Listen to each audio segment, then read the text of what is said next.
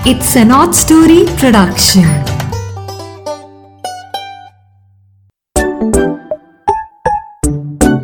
Hello दोस्तों, मीरा की नैया फिर से हाजिर है आपके साथ नई नई कहानियाँ शेयर करने के लिए।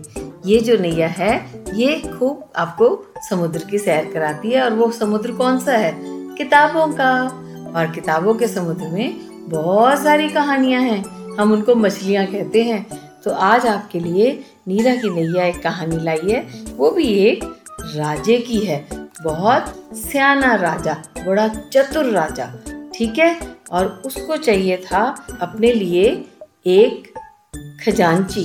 और खजांची की लियाकत का जो टेस्ट उसने करना था, यही हमारी कहानी का नाम है।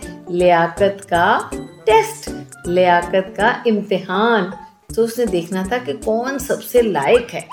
इसको आप अपने दोस्तों को, अपने क्लास फेलोज को, अपने सभी रिलेटिव्स को सुनवा सकते हो। स्पॉटिफाई पे गाना पे जियो सावन पे एप्पल पॉडकास्ट पे और अमेजोन म्यूज़िक पे भी। अब हम कहानी शुरू करते हैं। एक राजा का एक खजांची था, जो राजा के खजाने का हिसाब किताब रखता था। बही काथे में खूब लिखता रहता था सभी चीज़ों का हिसाब। वह सारी सोने की मोहरें गिनकर बोरियों में और संदूकों में रखता था। सारे जेवरात गिन गिन कर वही खाते में लिखता रहता था। राजा को अपने इस खजांची यानी अकाउंटेंट पर पूरा भरोसा था। राजा उस पर आँख मूंद कर भरोसा करता था क्योंकि वह बहुत ईमानदार था। अब वह बहुत बूढ़ा हो चुका था। इसलिए उसने राजा से कहा, राजन, अब मुझे रिटायर कर दो, मुझे इजाज़त दो, अब मैं घर पे रहना चाहता हूँ और मुझे अच्छे से दिखाई भी नहीं ना देता। राजा ने भी उसकी उम्र को देखते हुए उसे कुछ धन इनाम में दिया, कुछ ज़मीन दी और सेवानिवृत्त रानी, यानी के रिटायर कर दिया। अब राजा को चाहिए था एक नया खजांची। जो नौकरी पर उसने रखना था कि वह ऐसे आदमी को सिलेक्ट करेगा जो अपने काम का पक्का हो, ईमानदार हो और बहुत आज्ञाकारी हो, राजा की आज्ञा का पालन करने वाला हो। तो राजा ने अपने नगर में एक डिंडोरा पिटवा दिया। कि खजांची के पद पर नियुक्त होने के लिए सभी लोग आवेदन पत्र दें, यानी एप्लीकेशंस दें। कई लोगों ने एप्लीकेशन दी। तब राजा ने उनका टेस्ट लेने के लिए एक तरकीब सोची।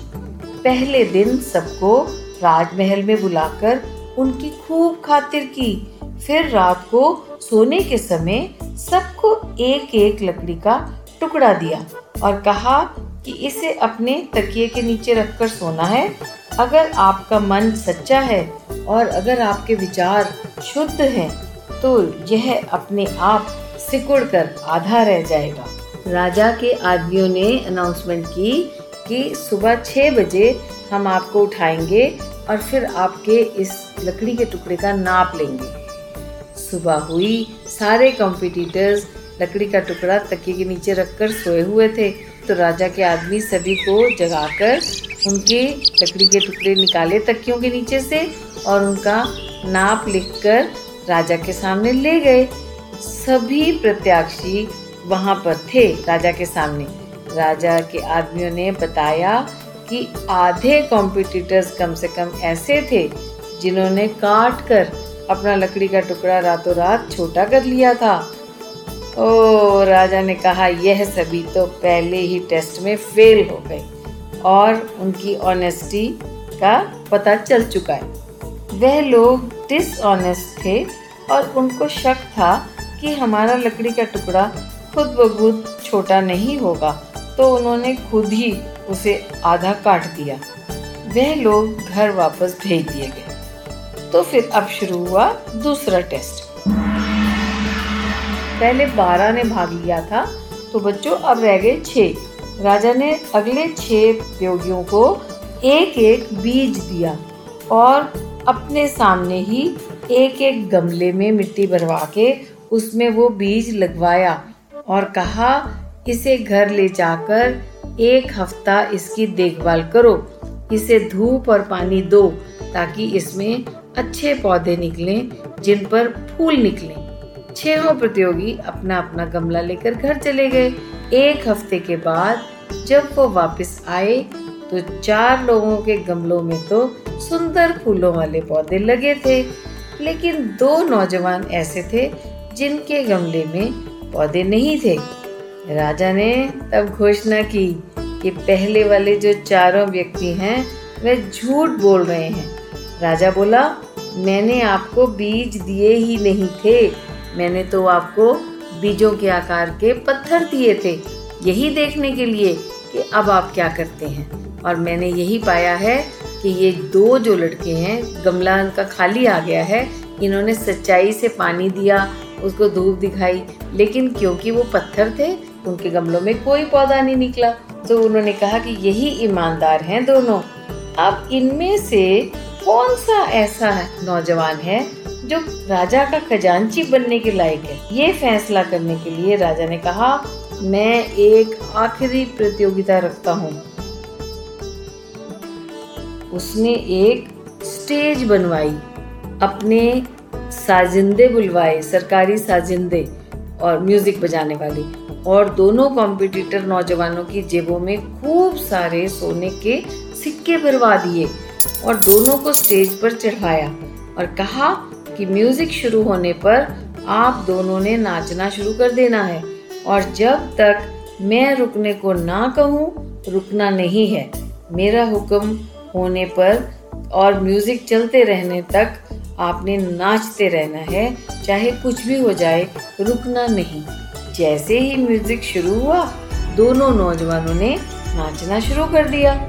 अब म्यूज़िक धीरे धीरे तेज होता जा रहा था तो नाचना भी तेज होना था, जिससे उन दोनों की जेबों में पड़े हुए सोने के सिक्के उछल रहे थे और फिर दो दो तीन तीन करके वो सिक्के उनकी जेबों से बाहर गिरने लग गए। जैसे ही एक नौजवान ने सिक्के गिरते देखे, वह रुककर उन्हें उठाने लग गया। पर दूसरा नौजवान नाचता ही रहा। उसने गिरते हुए सिक्कों की परवाह नहीं की। चाहे कितने भी सिक्के गिरे, उसने बिल्कुल परवाह नहीं करी और वह नाचता रहा।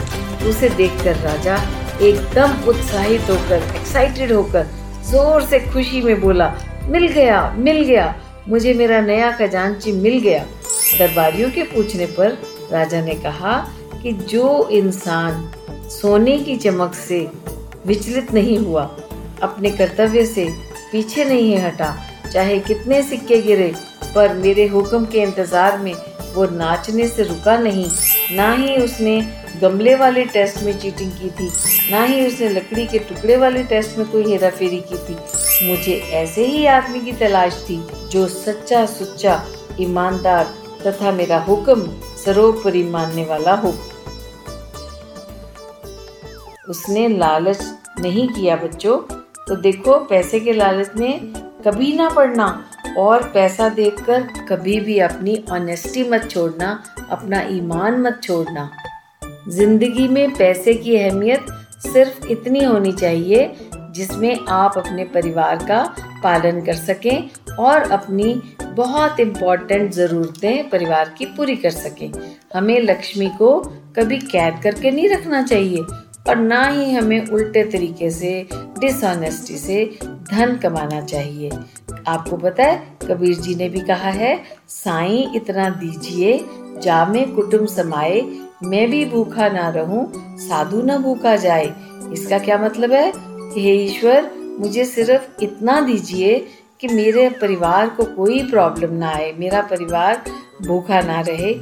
और हमारे घर में यदि कोई गेस्ट आए, हम गेस्ट को, अपने अतिथि को ईश्वर मानते हैं। तो उन्होंने कहा मैं भी भूखा ना रहूँ, साधु ना भूखा जाए। मतलब मेरे घर में यदि कोई इज्जतदार, कोई विद्वान लोग आए, कोई मेहमान आए तो वो भी भूखे ना जाए। हमारा परिवार भी भूखा ना रहे और हमारे गेस्ट भी भूखे ना रहे। सो बच्चों, मैं आशा करती हूँ इस बात को आप सब बच्चे गांठ बाँध लेंगे। ठीक है? नीरा की नैया आज विदा लेती है। तो नीरा की नैया अगले हफ़्ते फिर आएगी एक नई कहानी के साथ। तब तक के लिए बाय बाय